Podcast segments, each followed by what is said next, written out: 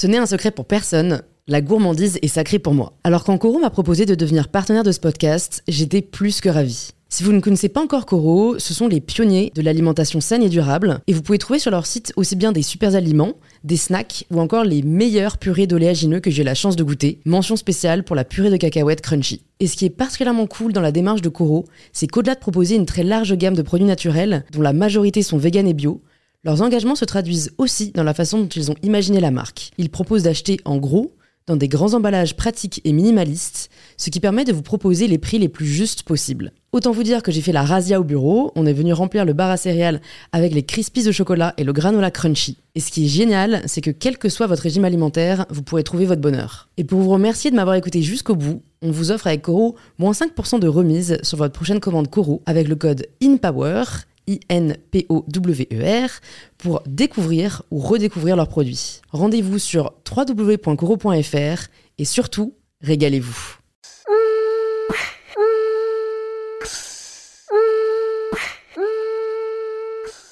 Bonjour à tous et bienvenue sur In Power, le podcast qui vous aide à prendre le pouvoir. Aujourd'hui, j'ai le plaisir d'accueillir le premier chef restaurateur sur In Power, car j'ai reçu plusieurs chefs pâtissiers, une chef de cuisine, mais jamais de chef qui a monté ses propres restaurants. C'est chose faite désormais grâce à Juan Arbelaez, même si ça sonne beaucoup mieux avec l'accent colombien qu'il vous fera bien mieux que moi. Car oui, Juan nous vient tout droit de Colombie, où il a passé toute la première partie de sa vie, avant d'aller poursuivre son rêve, devenir chef en France. Choc des cultures, choc du métier, mais animé par le goût du challenge, Juan débarque donc en France et commence en combinant au mieux formation et petit boulot pour payer ses études.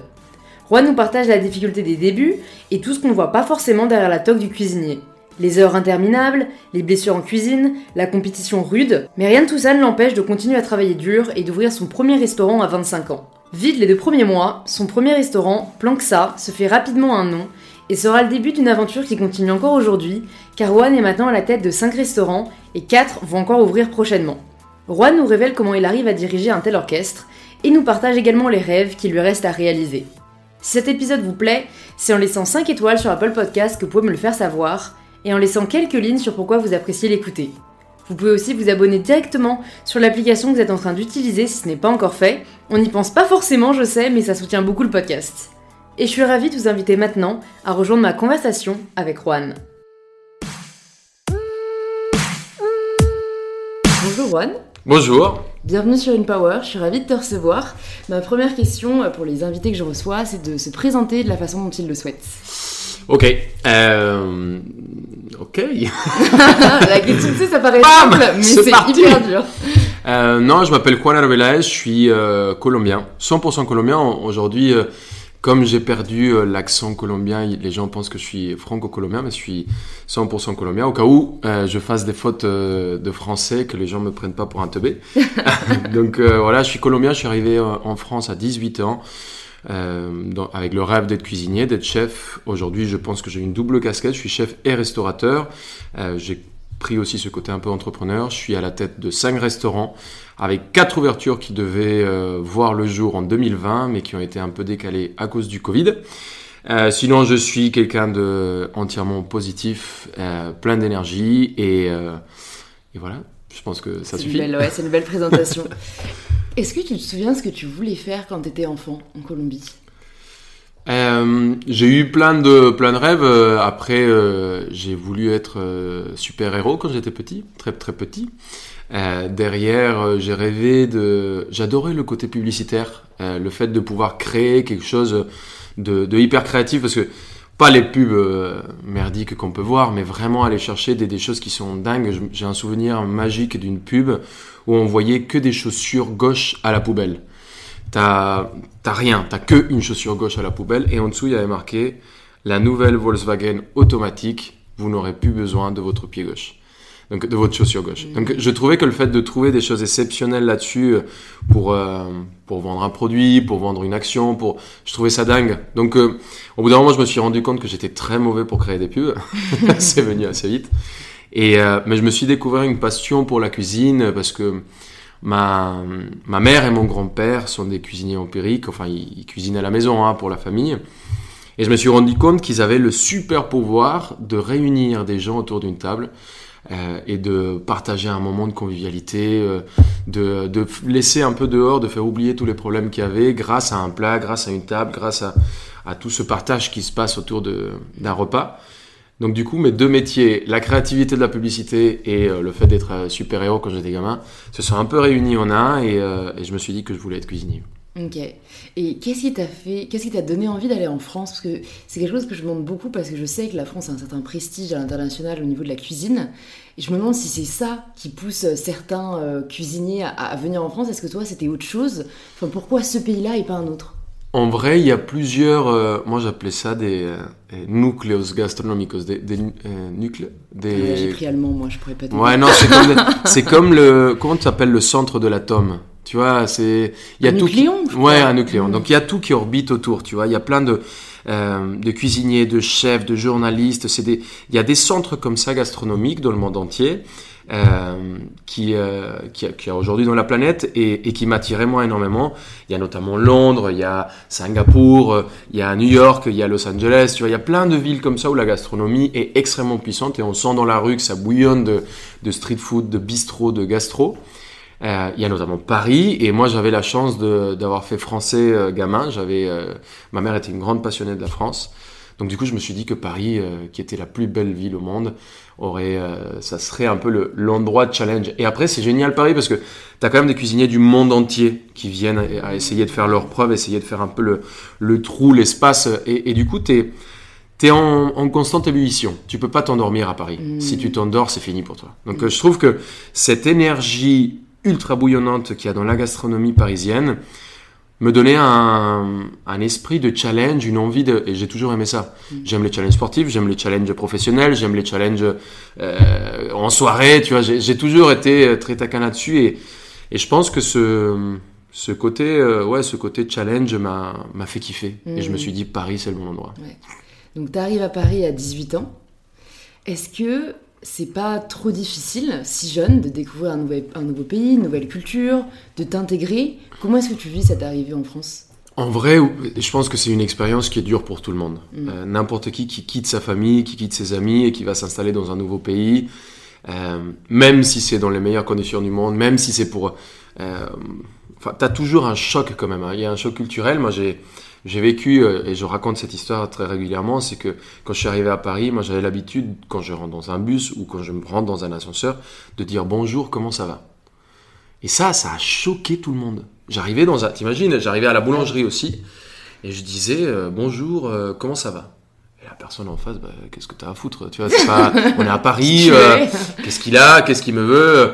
Pareil dans un ascenseur, j'avais l'impression de, de choquer. En Colombie, quand tu rentres dans un bus, tu t'assois à côté de la personne, bonjour, quand vous allez, euh, tu discutes, euh, ça va faire deux, trois arrêts de bus, et tu descends, tu connais presque la vie de la personne, mm. vous avez échangé, mais il y a une espèce de chaleur humaine que j'ai, euh, qui a été très dure à, à, vivre au début à Paris. mais avec le temps, je me suis rendu compte que c'est pas, c'est pas que le Parisien ou que le Français est froid, surtout, surtout le Parisien. Je pense que le Parisien est, est un peu plus froid, c'est, mais c'est pas qu'il soit froid de base, c'est que tout simplement, c'est un des pays les plus touristiques qui existent au monde. Il y, a, il y a une quantité de gens qui viennent et qui consomment la ville à une vitesse euh, monstrueuse. Et je pense que le Parisien a tout simplement fait une coquille de protection.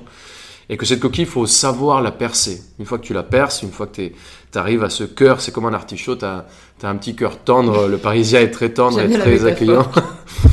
et très accueillant. Et finalement, je me suis bien adapté. Aujourd'hui, euh, euh, je suis ravi d'être là. J'ai cinq restaurants. J'en ai eu six. J'en ai vendu un il y, a, il y a plus de trois mois. Il y a quatre ouvertures qui arrivent entre Paris et, et, euh, et banlieue parisienne. Donc, euh, dire que Paris est dur, je, mm. ça serait exagéré. Je pense qu'il faut tout simplement, c'est comme une grande vague, il faut apprendre, apprendre à la surfer. Ouais, bah, c'est vrai qu'on reviendra sur ton parcours par la suite, mais tu es resté à Paris tu vois, tu aurais pu euh, vouloir, euh, enfin, avoir envie d'ailleurs, euh, tester de, nouveaux, de nouvelles villes, de nouvelles cultures gastronomiques. Qu'est-ce qui a fait que, que es resté, quoi? T'es tombé amoureux de la ville? Je pense que, ouais, je suis tombé amoureux de la ville, je suis tombé amoureux de, de l'énergie parisienne, je suis tombé... je suis tombé amoureux de cette clientèle aussi qui vient, qui revient, qui est... Je, je, prends en exemple les attentats qu'on a vécu au mois de novembre, il y a il y a bientôt trois ans, je crois. c'est le 13 novembre, si je ne me trompe pas. c'est, ça paraît assez loin et en même, en même temps tellement proche. Et, je me souviens, après ces attentats, l'énergie qu'il y avait à Paris, de tous les gens qui avaient peur, hein, mais qui se disait euh, c'est pas très grave, on va quand même sortir dans les restaurants, on va soutenir. C'est pas la peur ni la terreur qui va nous, nous empêcher d'aller dans nos terrasses, d'aller dans nos restaurants. Je suis tombé amoureux de ça. Je suis tombé de ce amoureux de ce Parisien qui est qui est un bâton qui lutte contre contre ses règles, qui lutte contre contre enfin je trouve qu'il y a une vraie vie. là, avec le confinement, je me suis rendu compte que Paris, son, restaurant, son bistrot, est une ville qui est triste. C'est une vie. C'est une, bah, une, ville fantôme. C'est une ville qui, qui vit euh, grâce à ses rues, qui vit grâce à ses terrasses, qui vit grâce à ses restaurants. Donc, euh, je pense que je suis tombé amoureux de cette clientèle. Je suis tombé amoureux de, de cette ville, de cette énergie. Et, et, euh, et c'est pas pour autant qu'on va pas faire des projets peut-être ailleurs à long terme. Mais c'est vrai que je, quand je suis parti de Colombie, j'ai dit à ma mère, je pars pour deux ans, je reviens. Euh, ça fait 13. elle m'en veut. Le temps passe vite. elle m'en veut et à chaque fois que je reviens, bah, elle comprend, hein, de toute façon, elle comprend, mais, mais c'est vrai que j'étais parti pour deux ans et, et, euh, je suis jamais retourné et je suis, euh, pour l'instant, je suis très content. C'est vrai que c'est une ville qui, qui me va bien et que j'aime bien. Hmm. T'as fait, je crois, tes armes au Cordon Bleu à Paris, euh, qui est en plus un institut euh, que moi j'ai découvert récemment parce que paradoxalement c'est très connu à l'étranger et pas tant que ça en France. Euh, alors qu'il propose notamment des super ateliers. avec ma soeur, on a fait un atelier viennoiserie, on a trouvé ça génial, c'est juste à côté de chez moi. Comment c'était cette formation? Est-ce que ça t'a confirmé ton appétence pour la cuisine? Est-ce que tu as eu certaines désillusions? Parce que bah, cuisinier, c'est quand même un métier très très difficile. Euh, quand je suis arrivé, c'est vrai que à la base, je suis pas venu pour faire le, le diplôme de, cuisine. Je suis venu pour travailler. Euh, en vrai, j'avais pas les moyens de me payer un, le cours en entier au cordon bleu. Mm. Euh, et c'est vrai que c'est très connu dans le monde entier, mais, mais très peu en France et à Paris. Donc, je suis venu et j'ai voulu. J'ai fait une demande à Patrick Martin, qui était le directeur à l'école à ce moment-là de, de, savoir si je pouvais travailler pour euh, régler mes études. Euh, il m'a donné l'option de travailler pendant deux ans mm. euh, en tant qu'assistant, commis. Euh, et, et j'ai travaillé très très longtemps là-bas. Et, et, il s'avère que c'est vrai que l'expérience de cuisinier au début, quand on, enfin, on a l'impression que c'est que, que des que des photos, que des soirées, que des, des beaux moments, que des, des, choses magiques. Et en vrai, la cuisine a un, côté un peu obscur qui est très dur. C'est des horaires qui sont très longs, c'est des cuisines qui sont à 45 degrés, c'est euh, c'est se couper, c'est se brûler, c'est travailler pas forcément des fois avec des gens qu'on apprécie. Euh, c'est un univers qui est très très très très dur mm. et qui exige énormément de, de constance, de, et qu'il faut, où il faut être solide psychologiquement. On le voit, euh, il y a énormément de gens qui décident à 30, 40, 50, 60 ans de quitter leur métier pour devenir cuisinier. Et, euh, et le taux d'échec des fois de cette reconversion euh, peut être énorme et peut être très décevante. nous, enfin moi j'ai eu de la chance de, comme je l'ai dit au début, d'être un, passionné de ce métier et d'être un grand food challenge. Donc en général quand j'arrivais pas ou quand on me disait non, c'est là où je mettais 300% d'énergie. Ouais. Et, euh, et aujourd'hui, bah, ça, ça, a réussi. Les gens, ils, on voit un peu le, le, le, dessus de, de, de l'iceberg, mais euh, la pointe. Mais derrière, il y a énormément de travail, il y a eu énormément d'heures. Euh, quand je suis arrivé à Paris, j'ai travaillé 7-7, 18 heures par jour sans, sans répit parce qu'il fallait que, que je paye mes études le matin, que je paye mon loyer, que je paye, bref. Donc j'avais, j'ai travaillé autant que cuisinier, que barman, que voiturier, j'ai fait la, la plonge également. Et, euh, et ça m'a jamais fait peur et ça m'a jamais découragé. Donc, euh, c'est. Comme je l'ai dit au début, chaque, les challenges me motivaient à pousser plus loin. Faut pas avoir peur de se retrousser les manches. C'est ça. Ce que je trouve beau dans le métier de cuisinier, c'est que tout le monde commence au bas de l'échelle. Euh, je trouve qu'il y a vraiment cette perspective d'évolution. Et enfin, au début, on commence tous à la même enseigne, et c'est souvent bah, ceux qui travaillent le plus dur, quoi, qui, qui évoluent.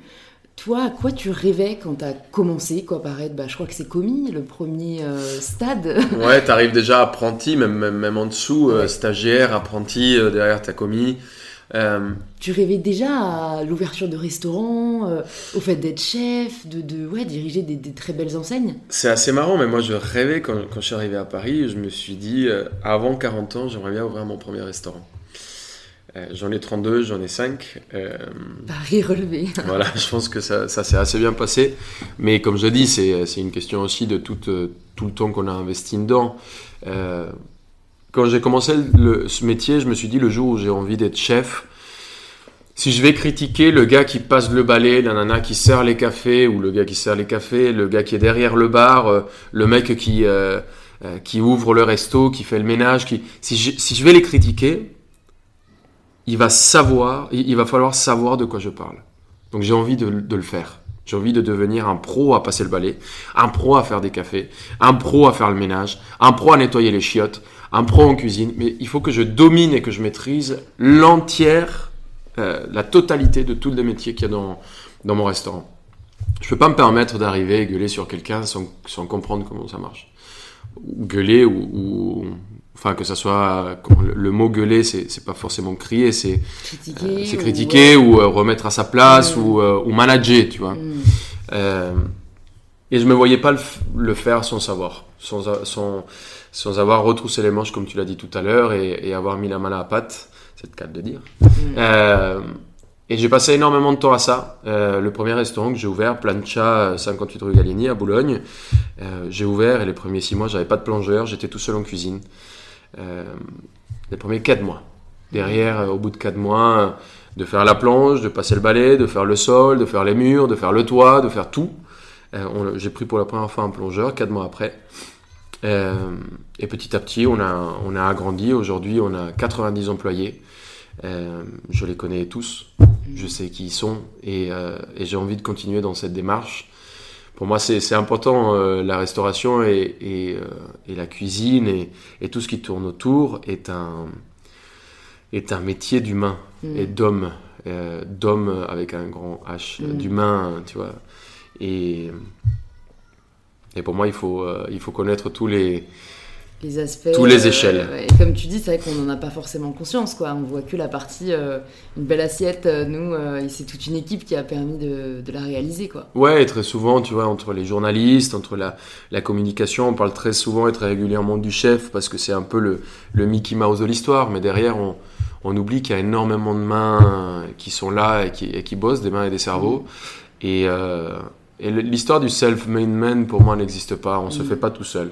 On est, euh, on est une team, on est une équipe. Il y a plein de gens derrière qui, qui sont fidèles. Euh, J'ai, euh, je pense à Gabriel, à Sandra, à, euh, à Enrique, qui sont mes plus anciens et vieux collaborateurs avec qui je bosse depuis plus de 7 ans. Donc, c'est des gens qui, qui, qui m'ont vu démarrer et qui sont Mm. toujours là.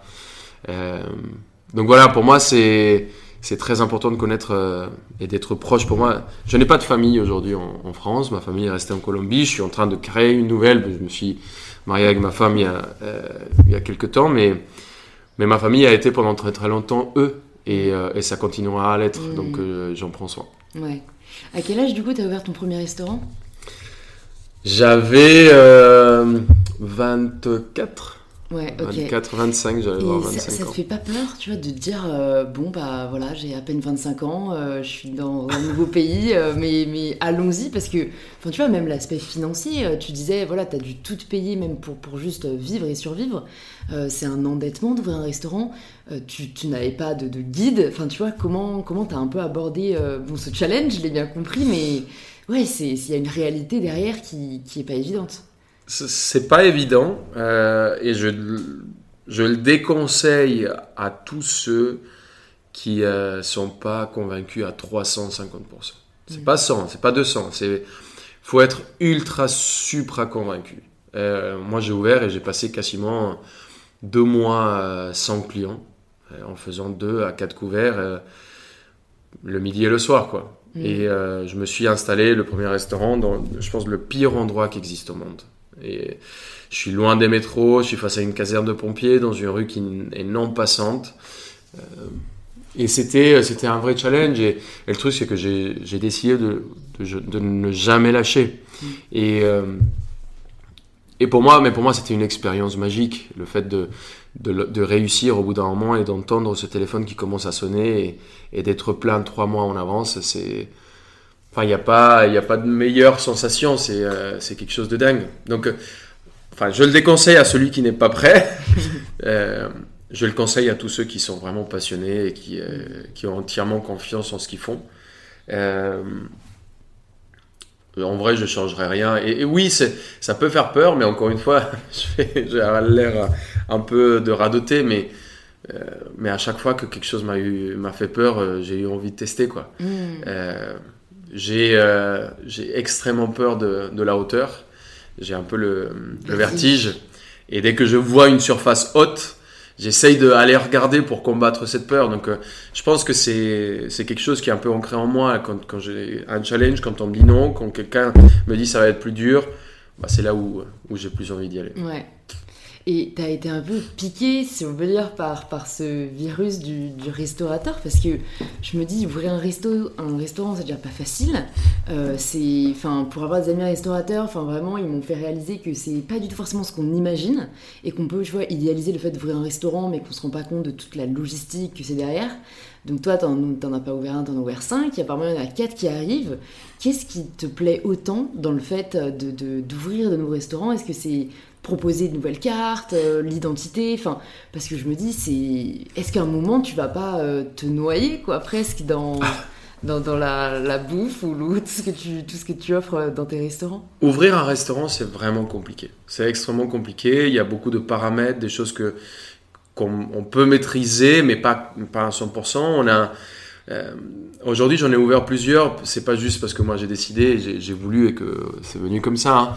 Euh, j'ai eu de la chance de croiser le chemin de deux, gars qui sont incroyables, qui sont mes deux, enfin, de mes meilleurs potes. Euh, c'est mes témoins de mariage d'ailleurs. Euh, des très grandes amis et qui sont Grégory Chancios et Pierre Julien, ces deux frères. C'est les fondateurs de Calios. Avec eux, on a, on a créé une entité, une, une boîte, une structure qui s'appelle Eleni, qui est une une structure qui va gérer euh, les actifs d'un restaurant. Donc, euh, qu'est-ce que ça veut dire? Il va gérer euh, l'événementiel, la comptabilité, les ressources humaines. on a un directeur général dedans, on a un directeur des opérations. du coup, toute cette structure nous a permis de. On a une directrice des achats.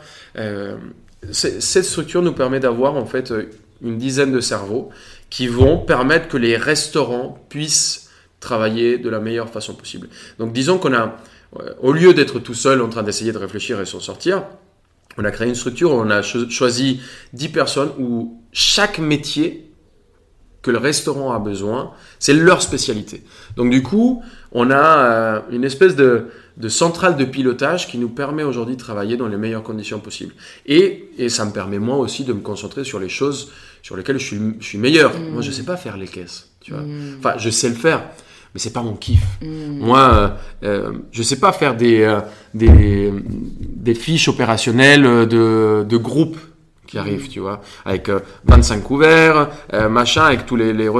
C'est pas mon taf, c'est pas mon kiff, c'est pas ce que j'aime faire. Donc du coup, aujourd'hui, on a laissé tout ce genre de travail et toutes ces, ces choses à des gens dont c'est leur métier et, et, c'est leur euh, expertise. Mm. Moi, je me concentre sur la création des cartes, sur le, sourcing des produits, sur euh, les, euh, le développement des, des restaurants, de, de, de marques, sur des expériences de dégustation différentes, les choses que je sais faire. Mm. Donc aujourd'hui, le fait d'avoir croisé ces deux personnes m'a permis aussi de développer. C'est grâce à ça que qu'on développe aujourd'hui nos restaurants et que qu'on va un peu à une vitesse euh, de croisière, parce qu'on mm. va assez vite pour, euh, pour le normal de la, de la restauration, mais on est, euh, en plus on n'a pas d'investisseurs, on est aujourd'hui en fonds propre, mm. il n'y a que nous, à 33% chacun. Mm. Donc c'est notre bébé et, et, on essaye de le développer à notre, à notre façon. Donc aujourd'hui, je, non, je n'ai pas l'impression de me noyer parce que je suis, comme je l'ai dit depuis le début, extrêmement bien accompagné. J'ai des équipes de dingue. Aujourd'hui, on est plus de 90. Euh, à la fin de 2021, on sera en plus de 180. Donc, euh, non, ça me fait pas peur, ça me fait mm. limite. Euh, ça m'excite. Ouais, ouais, là, on le voit à son sourire, mais vous pouvez pas le voir. non, pour moi, c'est un kiff parce que encore une fois, c'est des gros challenges. C'est des gros challenges, on maîtrise. Euh, je suis pas en train de sauter d'un avion sans parachute, tu vois. Euh, je suis en maîtrise de la situation. Je sais que j'ai des équipes qui sont extrêmement solides, euh, des équipes qui ont qui ont la dalle de, de continuer à, à bouger, des, des demi-chefs de partie qui veulent passer chef de partie, des sous-chefs qui veulent passer chef. Des, et, et aujourd'hui, on a créé aussi une méthode d'évolution entre nos restaurants qui nous permet de, de, continuer à travailler, continuer à ouvrir des restaurants euh, de la meilleure façon possible. C'est une mmh. espèce de boule de neige qui s'arrête pas. Mmh. Et et non, franchement, non, je me sens pas noyé, je me sens même euh, avec plus d'oxygène qu'avant. Et d'ailleurs, on ouvre en septembre la Défense, qui a été un peu décalée à cause du, euh, du Corona, qui est une ouverture de dingue. Ça va être, euh, ça va être cinglé. J'ai des projets d'Amérique latine aussi. Enfin, j'ai vraiment envie que ça arrive. Trop cool. Mais tu rappelles quelque chose de très important, et d'ailleurs dont, Fanny me parle souvent, dont on parlait, c'est qu'il faut vraiment protéger sa zone d'énergie positive. Parce que le risque, quand on commence à faire des projets et qu'on est pris euh, par, par, euh, cette passion, c'est de perdre trop de temps dans ce, ce qu'on n'aime pas faire, tu vois. Si toi, comme tu disais, tu avais passé pas 4 mois, mais 2 ans à faire la plonge, le balai, les fiches opérationnelles, euh, en fait, tu te serais sûrement là pour le coup, voilà, drainé, parce que l'énergie que tu reçois aurait été inférieure à celle que tu dépenses. Mm. Alors que là, au contraire, l'énergie que tu, que tu dépenses reste inférieure à celle que tu reçois parce qu'on reçoit tellement plus de ce qu'on aime faire. Et en fait, parfois, on se rend pas compte. Parfois, on se dit non, mais je vais y arriver, quoi. On se persuade. Et enfin, c'est une force quoi, que tu as eu de te rendre compte assez rapidement. Et, mm. et est-ce que ça a été difficile quand même de, de t'entourer euh, Parce que c'est pas évident de trouver les partenaires de confiance, de faire confiance tout court. Euh, et, toi, enfin voilà, as, comme tu dis, tu as plus de 90 personnes aujourd'hui. Est-ce que tu as des conseils peut-être pour bien s'entourer? Euh, en général, c'est vrai que quand on parle d'une histoire, on parle très régulièrement du succès, euh, des choses qui se sont bien passées. Euh, mon histoire est aussi remplie d'échecs. Hein. Aujourd'hui, on est, on est là où on est, c'est grâce à tous les échecs qu'on a, qu'on a eus et qu'on a, auxquels on a fait face. J'ai dans mon palmarès 5 cinq associations ou quatre qui se sont mal finies. Mm. Euh, j'ai, euh, je sais pas, peut-être euh, une cinquantaine de collaborateurs avec qui on s'est pas, on s'est pas compris, on s'est pas entendu, on n'a pas réussi à s'adapter. c'est un restaurant, c'est un peu comme un puzzle. Il faut trouver la bonne, la bonne fiche. Il faut que ça mm. s'accouple parfaitement. Il faut que ça, euh, la philosophie soit un peu la même. Faut... Moi, j'ai, en plus, j'ai toujours laissé énormément d'espace de réflexion dans mes restaurants. Euh, énormément d'espace, énormément de confiance, énormément. Je encore une fois, je suis un éternel positif. Je suis, je suis convaincu que la positivité t'amène vers de la positivité. Et, et j'ai toujours fait confiance. Quand on fait confiance, en général, des fois, il y a des échecs, on est déçu, mais euh, mais le problème, c'est que cette déception ne doit pas durer très longtemps. Il faut continuer, il faut se relever. Et, euh, moi, j'ai appris à rebondir vite. Et je pense que c'est ça la clé du succès. S'il y a un conseil à donner, c'est c'est de toute façon euh, c'est pas ma vie elle est pas et je suis pas là où je suis parce que j'ai de la euh, chance et que tout était parfait non je suis là où je suis parce que j'ai appris à rebondir à prendre des coups et à mieux me défendre et mettre des coups derrière c'est juste c'est juste ça l'histoire euh, on en parle un peu moins. Mais, euh, ma vie est aussi remplie d'échecs. Et, et aujourd'hui, j'ai croisé, j'ai fini par croiser les bonnes personnes. Euh, mais je suis. Euh, voilà, c'est, il faut jamais lâcher le morceau. Quand on, quand on le sent, il faut y aller. Quoi. Je pense qu'il faut, il faut pousser à 100%. Et, quand on se loupe, il faut rebondir vite. C'est ça le, meilleur conseil, je pense, qu'on peut, qu'on peut donner. Aujourd'hui, oui, je suis très très bien entouré. Et il y, a une, phrase qui est marrante, mais sur euh, les gens tentent des fois euh, par an de faire euh, trois ou quatre choses. ils en loupent une, mais ils réussissent deux. Moi, je vais essayer peut-être une quinzaine. Et je vais en louper sept, tu vois, ou dix, mais je vais en réussir cinq. Mm. Donc oui, j'ai plus de loupés, mais aussi j'ai plus de succès. Mm. Donc c'est pas une question de... C'est juste que dans le pourcentage, au bout d'un moment, on y arrive. Et aujourd'hui, j'ai réussi à créer des, une équipe qui est solide et qui est structurée et que j'espère garder le plus longtemps possible. tous les gagnants ont tenté leur chance. Elle est belle cette phrase. Est-ce qu'il y a un loupé Parce que c'est vrai que je pense que c'est un meilleur terme qu'échec, qui est hyper péjoratif, mais est-ce qu'il y a euh, voilà, un obstacle ou une période difficile que tu as vécu qui t'a particulièrement marqué, mais dont tu as tiré un enseignement qui aujourd'hui t'est hyper précieux? Bah, Je pense que les, l'échec ou le loupé qui m'a le plus marqué, c'est euh, ces deux associations euh, avec des très très bonnes amies. Mhm. Avec des très très très très bonnes amies qui n'ont malheureusement pas abouti parce que pareil, on on s'est pas compris. On était euh, des, très bonnes amies dans la vie. On s'est associés finalement dans l'association et dans la. Euh, quand on cherchait à que les pièces du puzzle euh, se casent, ça n'a pas marché. Et, et, je pense que ça, ça a été le plus dur parce que en vrai, l'argent c'est que de l'argent un, projet, c'est que des projets, mais quand ça touche à l'humain, je trouve que c'est très dur de, de s'y remettre. Euh, donc pour moi, ça, ça a été le plus dur. Ça a été le plus dur, mais ça ne veut pas dire que j'ai lâché. L'exemple d'ailleurs est parfait, c'est que mes deux associés aujourd'hui, c'est mes témoins de mariage, c'est mes deux meilleurs amis. Donc j'ai jamais cessé d'y croire. Donc euh, est-ce que j'ai appris une leçon? Euh, bah, Je l'apprends aujourd'hui en me disant que il n'y a pas de règles, tu vois. Il a hmm. pas. C'est vrai que s'associer avec des très bons amis peut être très dangereux, mais ça peut être aussi magique quand on, on comprend euh, quelle est la limite de l'autre. On met du temps à le comprendre. Hmm. On met du temps à le, comprendre, mais. Euh, mais aujourd'hui, ça fonctionne. On s'embrouille euh, comme, comme toutes les associations doivent s'embrouiller. On laisse passer quelques jours et on revient. Et, et, ça se passe de mieux en mieux et on est plus solide. Donc, on sent que chaque craquage nous rend plus solide aujourd'hui je ne sais pas si j'en ai en tiré une leçon parce que la première chose que j'ai fait après, c'est le refaire. Donc non, je suis... Non, je pense que ça peut fonctionner à partir du moment où on, est, euh, où on est solidaire, où on fait attention, où chaque pas qu'on fait, on le fait dans le respect de l'autre. Et... Ouais, il faut trouver le bon puzzle, comme tu disais. Ouais, il faut trouver le bon puzzle. Mm. Mais c'est ça, ça qui m'a marqué le plus parce que ça touchait à l'humain et ça touchait à l'amitié. En vrai... Euh, tu perds de l'argent. Euh, oui, c'est dur, mais tu la retrouves derrière. Et si tu es, si es malin, tu perds un projet, euh, bah, c'est pas grave, on en crée d'autres. Euh, mais l'amitié, l'humain, c'est dur. Ça se remplace pas. C'est dur, Tu disais aussi, du coup, tu es, chef d'entreprise aujourd'hui. C'est pas quelque chose pour lequel tu as été formé, même s'il n'y a pas vraiment de, formation, tu vois, à devenir entrepreneur ou chef d'entreprise.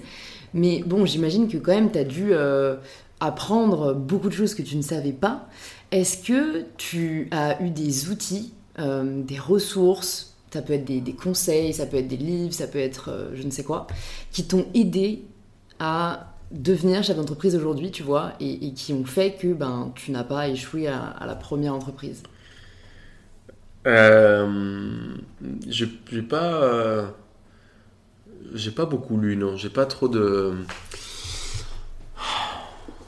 Est-ce qu'il y a des mentors qui t'ont aidé, qui t'ont orienté? Tu, peux aussi juste avoir, euh, tu vois, essayer, après tes erreurs, évoluer, parce que je pense que la pratique reste le meilleur des enseignements. Mais tu vois, parfois, on a, euh, bah, par exemple, je sais que j'écoute beaucoup de podcasts et ça m'enrichit vachement. C'est un gros conseil quoi, que je donne souvent. Et parfois, les gens ont un peu comme ça une boîte à outils euh, qui les aide à progresser et, à s'améliorer. Non, je pense qu'aujourd'hui, ça a été mon, vrai mon tort sur la partie management entrepreneurial, ça a été le terrain ça a été le fait que, que j'aime les gens, euh, que j'adore être en contact avec mes équipes, euh, avec mes clients, et, j'ai appris en fait à, peut-être à analyser une situation, à, créer un lien avec quelqu'un pour euh, pour essayer de, mieux manager, de mieux euh, de mieux entreprendre. Je pense je pense que ça a été vraiment de, l'analytique. ça a été de l'analyse de terrain. Ça a été le, travail. Ça a été les heures dépensées à, cuisiner entouré de personnes, de, faire le service en salle. Euh, c'est très empirique. Hein. Et après, sur la partie entrepreneuriat, comme je l'ai dit, hein, j'ai deux personnes qui m'aident aujourd'hui énormément. Un qui est Grégory, qui a, il a la passion que moi j'ai pour la cuisine, et pour la finance. Mm. Et un autre qui est, euh, qui est, qui est PJ, qui est, qui est un grand passionné pour le développement, le marketing et la partie aussi commerciale. Donc, euh, je pense qu'on s'est bien trouvé. Et et on est tous les trois, euh, on a tous les trois cet esprit d'entrepreneur. mais ça s'est fait. euh, je, trouve que ça, ces petites euh, étincelles, on la trouve pas forcément dans les livres. Ça, on peut trouver des conseils, mais, euh, mais ça se trouve sur le terrain, je trouve. Hmm. Euh, le côté management et le côté euh, euh, gérer des équipes, ça je l'ai appris sur le terrain. Je n'ai, euh, je n'ai jamais été un grand, un grand lecteur. Euh, je n'ai jamais été parce que j'ai pas eu le temps, Hmm. parce que j'ai toujours énormément travaillé. Donc je pense que pour moi, je compare très régulièrement la restauration et, et l'entrepreneuriat à, à un sport de haut niveau. T'as vous prendre toute la théorie que tu veux euh, face à un tableau avec les meilleurs profs du monde. Si tu vas pas sur le terrain et tu, euh, tu joues pas Ouais, avec la, ouais. la vraie balle, t'apprendras jamais. Donc pour moi, c'est le succès, il est là. Il se fait aussi sur le terrain. Et si toi, aujourd'hui, tu devais euh, devenir le mentor euh, bah, des personnes qui nous écoutent et, et après, bah, là, tu es presque 10 ans d'expérience, quels conseils tu leur donnerais Bah. si tu pouvais les aider? Il faut venir dans mes restos, euh, en chier un peu et derrière. La meilleure des formations, c'est efficace. Non, mais c'est vrai que je, je, je pense que le terrain te forme, te forme vraiment bien. Et, et, et oui, enfin, les podcasts, les livres, on a plein d'informations qui sont hyper intéressantes sur lesquelles on peut s'enrichir, euh, qui nous donnent des outils pour, pour mieux avancer. Mais ça ne veut pas dire que si tu écoutes des podcasts ou si tu lis des livres, tu seras le meilleur entrepreneur. Mm.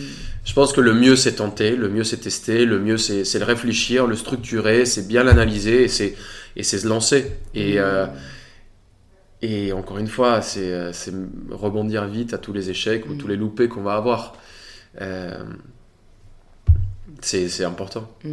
C'est important. euh, c'est difficile de, de- de donner en, euh, en quelques mots ou, euh, ou en une heure ou, euh, les conseils pour devenir un entrepreneur. Je pense que ça se fait sur le terrain et quand on le voit, les, les plus grands entrepreneurs aujourd'hui dans le monde, c'est des gars qui ont démarré euh, bah, au plus From bas scratch, ouais. au plus bas et qui, et qui, putain, ils se sont démerdés pour s'en sortir. Donc je pense que c'est, c'est le terrain qui forme. Ouais, beaucoup de travail, ça c'est vrai qu'on le dit pas forcément assez. euh, c'est le lien de la guerre, quoi. Ouais. On- Il y a une autre, euh, il y a une autre casquette que tu as aussi, euh, que j'appelle moi la, enfin, la création de contenu. Aujourd'hui, tu es très visible sur les réseaux sociaux, tu fais beaucoup de, de télé. Je crois que tu as commencé en faisant Top Chef. Est-ce que c'est quelque chose que tu te voyais faire ou pour le coup ça t'est un peu tombé dessus Et, et qu'est-ce qui te fait kiffer là aussi euh, dans cet aspect de ton métier? Euh, je m'attendais pas forcément à faire de la télé. J'étais assez timide quand j'étais gamin. Euh, on a du mal à le croire, mais, mais j'étais Ouais. vraiment timide quand je parlais en, en public. Je devenais euh, public, euh, ça veut dire trois- plus de trois personnes. hein. Je devenais tout rouge. C'était, c'était pas un exercice qui, qui me plaisait. Hmm. Et comme j'ai dit dès le début, hein, dès que je sens que je suis un challenge, j'essaye de me donner du mal pour le dépasser et j'ai travaillé dessus. Je me suis rendu compte que et je me suis convaincu que être face à une caméra, c'était juste être face à une caméra. Tu vois, c'était c'est pas c'est pas grave quoi. Il y a Mm. rien de il y a des gens quand ils sont face à la caméra, on dirait qu'on les pointe avec limite une arme. Tu vois, Mm, ils se mm. décomposent. Moi, je me suis convaincu que c'était juste une caméra et qu'il fallait être soi-même. Et, euh, et je pense que c'est ça qui a fonctionné, c'est que que je fasse de la télé, que je fasse un, un podcast, que je passe à la radio, que je que je sois dans mon resto, que je discute à un client, que je sois avec mes amis, j'essaye d'être le même. Et euh, et elle est là la force, c'est que tout simplement, je n'ai jamais envie euh, et je n'ai jamais eu besoin de faire genre. Hmm. Tout simplement, je mets autant d'énergie dans mon quotidien que euh, euh, que ça soit à la télé. Donc, je pense que ça a été aussi là le secret. Euh, bon, j'ai beaucoup, j'ai de la chance d'avoir beaucoup d'énergie à donner et, euh, et ça c'est, Ça se ressent je suis un peu hyper active et, et, euh, et ça c'est une chance que j'ai. Mais euh,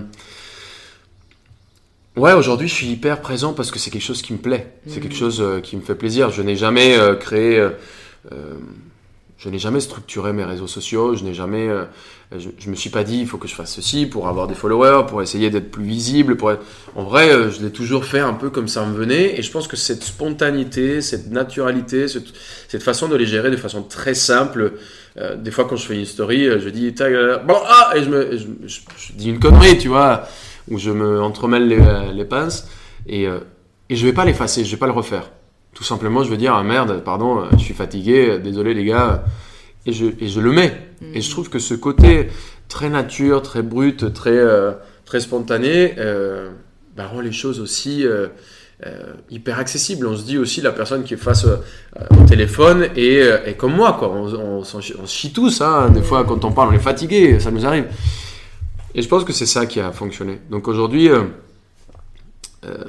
pourquoi ça fonctionne, pourquoi je suis assez présent, c'est tout simplement parce que on, vit au quotidien. Euh, c'est intrusif des fois, donc j'essaye de faire un peu la part des choses, j'essaye de couper, j'essaye de ne pas tout partager, mais je trouve que il c'est devenu un outil de communication qui est hyper intéressant. C'est devenu un outil de, de rester connecté aussi avec, avec mes clients, d'avoir des retours. De, c'est un espèce aussi de, de service après-vente qui est hyper intéressant. Mm. Parce que euh, je suis en contact avec tous mes clients euh, au quotidien qui m'envoient un message sur Insta euh, en me disant écoute j'ai mangé, c'était délicieux. Ou j'ai mangé, regarde, c'est, la livraison est arrivée complètement à l'envers.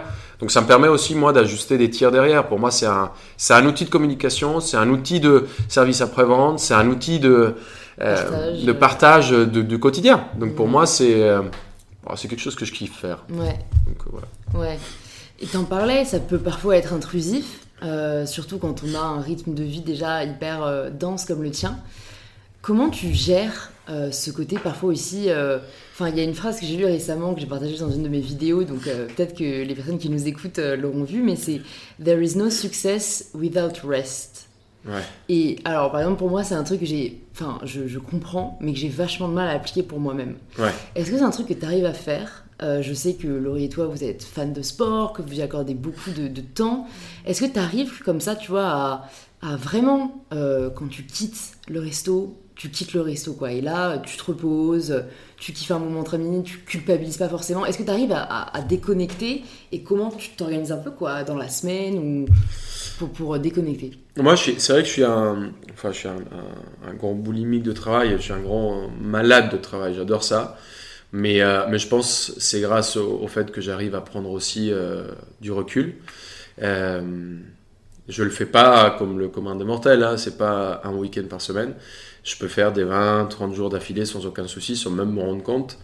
Et, euh, et au bout d'un moment, je vais tout simplement me caler 3, 4 jours et, et 5 jours, une semaine, 15 jours, un mois. Et, parce que je peux me le permettre aussi, hein, je m'organise pour que ça soit fait et je coupe je coupe entièrement. Je me fais aussi des, des week-ends au vert où, euh, où, je laisse mon portable de côté et il euh, n'y a pas de story, il n'y a pas de post Instagram, il n'y a pas de contact, il n'y a pas d'appel, je m'en fous. Quoi.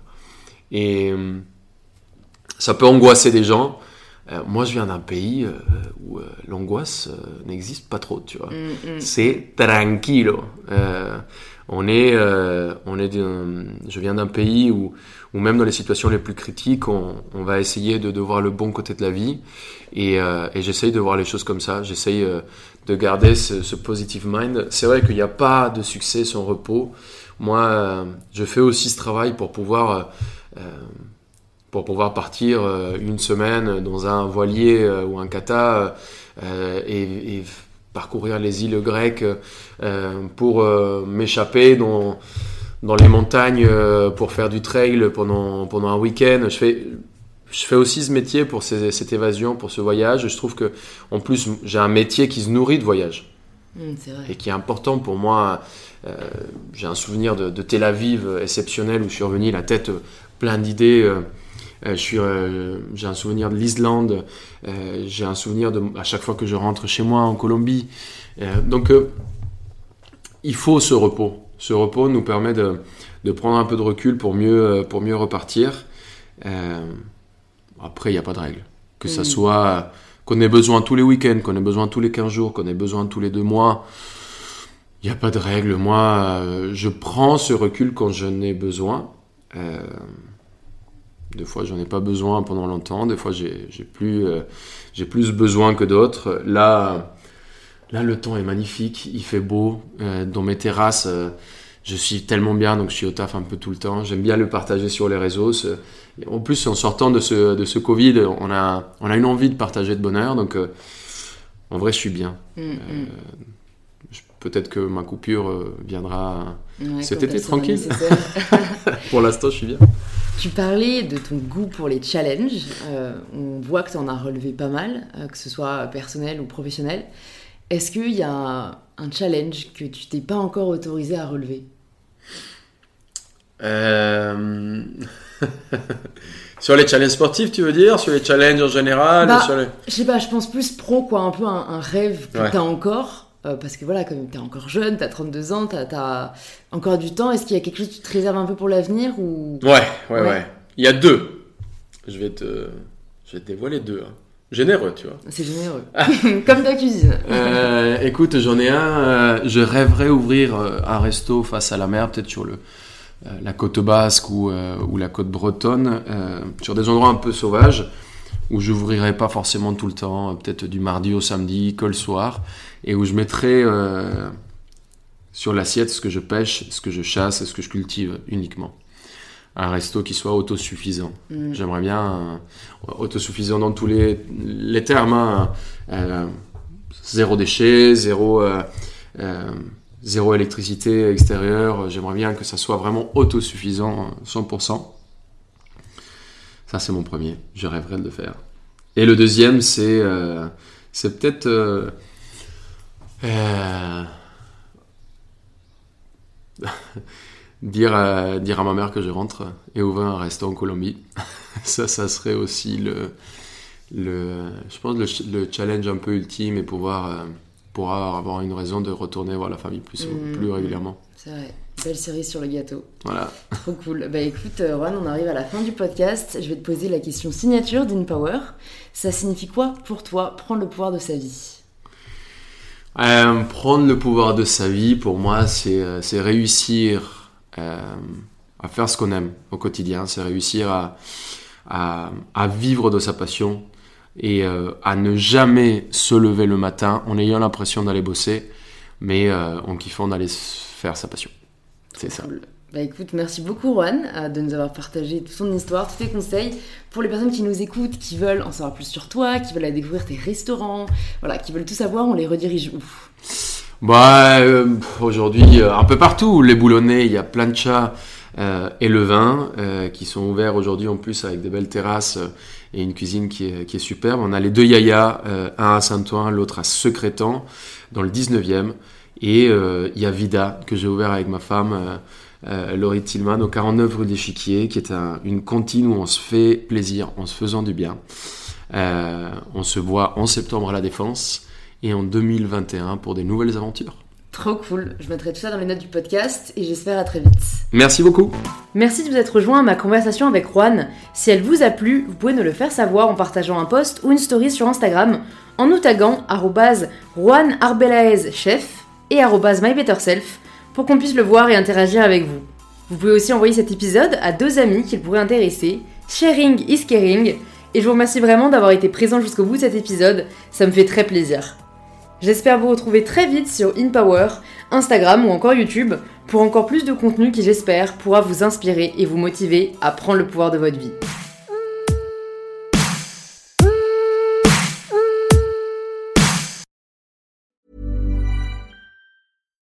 When you make decisions for your company, you look for the no-brainers. And if you have a lot of mailing to do, stamps.com is the ultimate no-brainer. It streamlines your processes to make your business more efficient, which makes you less busy. Mail checks, invoices, legal documents, and everything you need to keep your business running with stamps.com.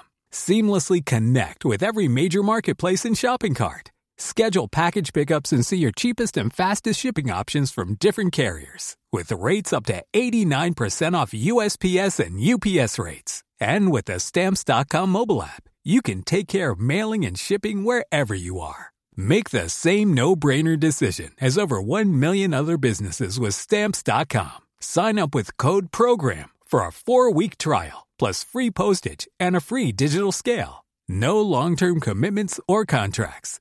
That's stamps.com. Code program.